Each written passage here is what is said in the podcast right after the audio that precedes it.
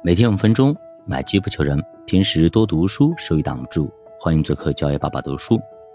知识是用来使用，而不是炫耀的。可能有虚伪的谦虚，但绝对没有虚伪的骄傲。巴菲特的儿子彼得退学以后，独自搬了出去。他租了一个小房间，醉心于自己的音乐创作。由于没有足够的资金，彼得常常拆东墙补西墙。忙的是焦头烂额。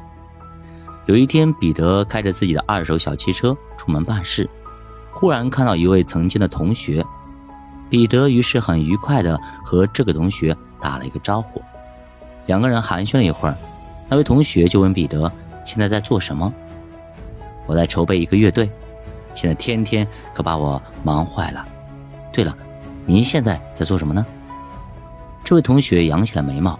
有些得意地说：“我啊，我现在当教授的助教，哈哈。”然后和彼得侃侃而谈自己最近在做的项目，言语之中对彼得这种不务正业颇有一些看不起的意思。和这位同学分手以后，彼得感到又好气又好笑。他分明从这个同学眼中看出了把知识当成狂妄的资本。巴菲特一直教育孩子。低调做人，平等待人。对于巴菲特一家来说，丰富的知识是帮助你成功的工具，但绝对不用来炫耀和看低别人。比如巴菲特自己，他也不是什么高学历出身的人，所以常常在投资上被一群高高在上的专家冷嘲热讽。巴菲特投资只是运气，他只是一个运气好的猴子而已。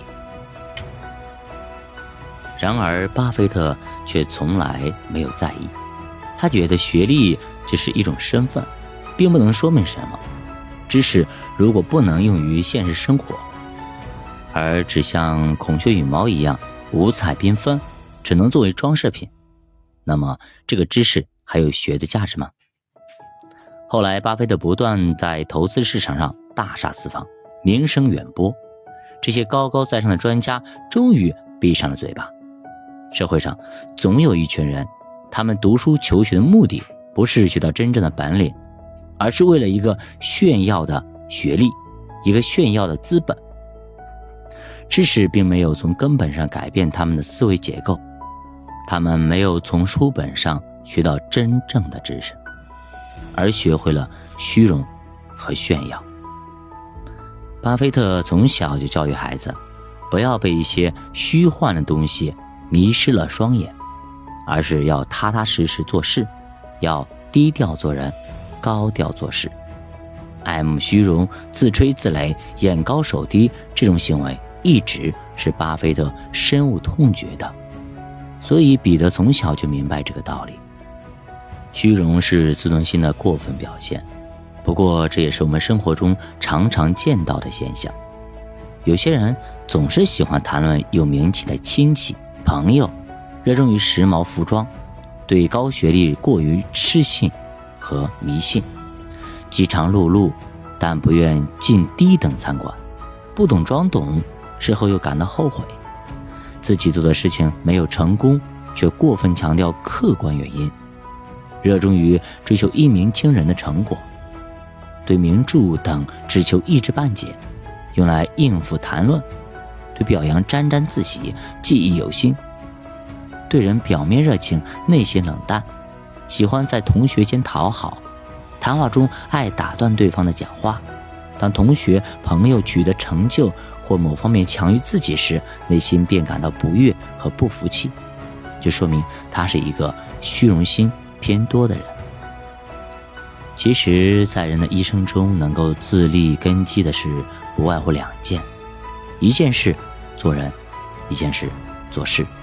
的确，做人之难，难于从躁动的情绪和欲望中稳定心态；成事之难，难于从纷乱的矛盾和利益的交织中理出头绪。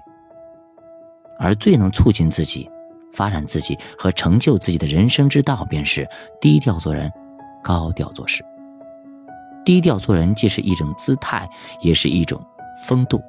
一种修养，一种品格，一种智慧，一种谋略，一种胸襟。低调做人，就是用平和的心态来看待世间的一切。低调做人更容易被人接受。一个人应该和周围的环境相适应，因为适者生存。曲高者，和必寡；木秀于林，风必摧之；人浮于众，众必毁之。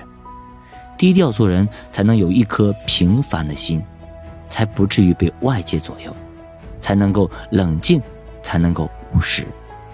这是一个人成就大事最起码的前提。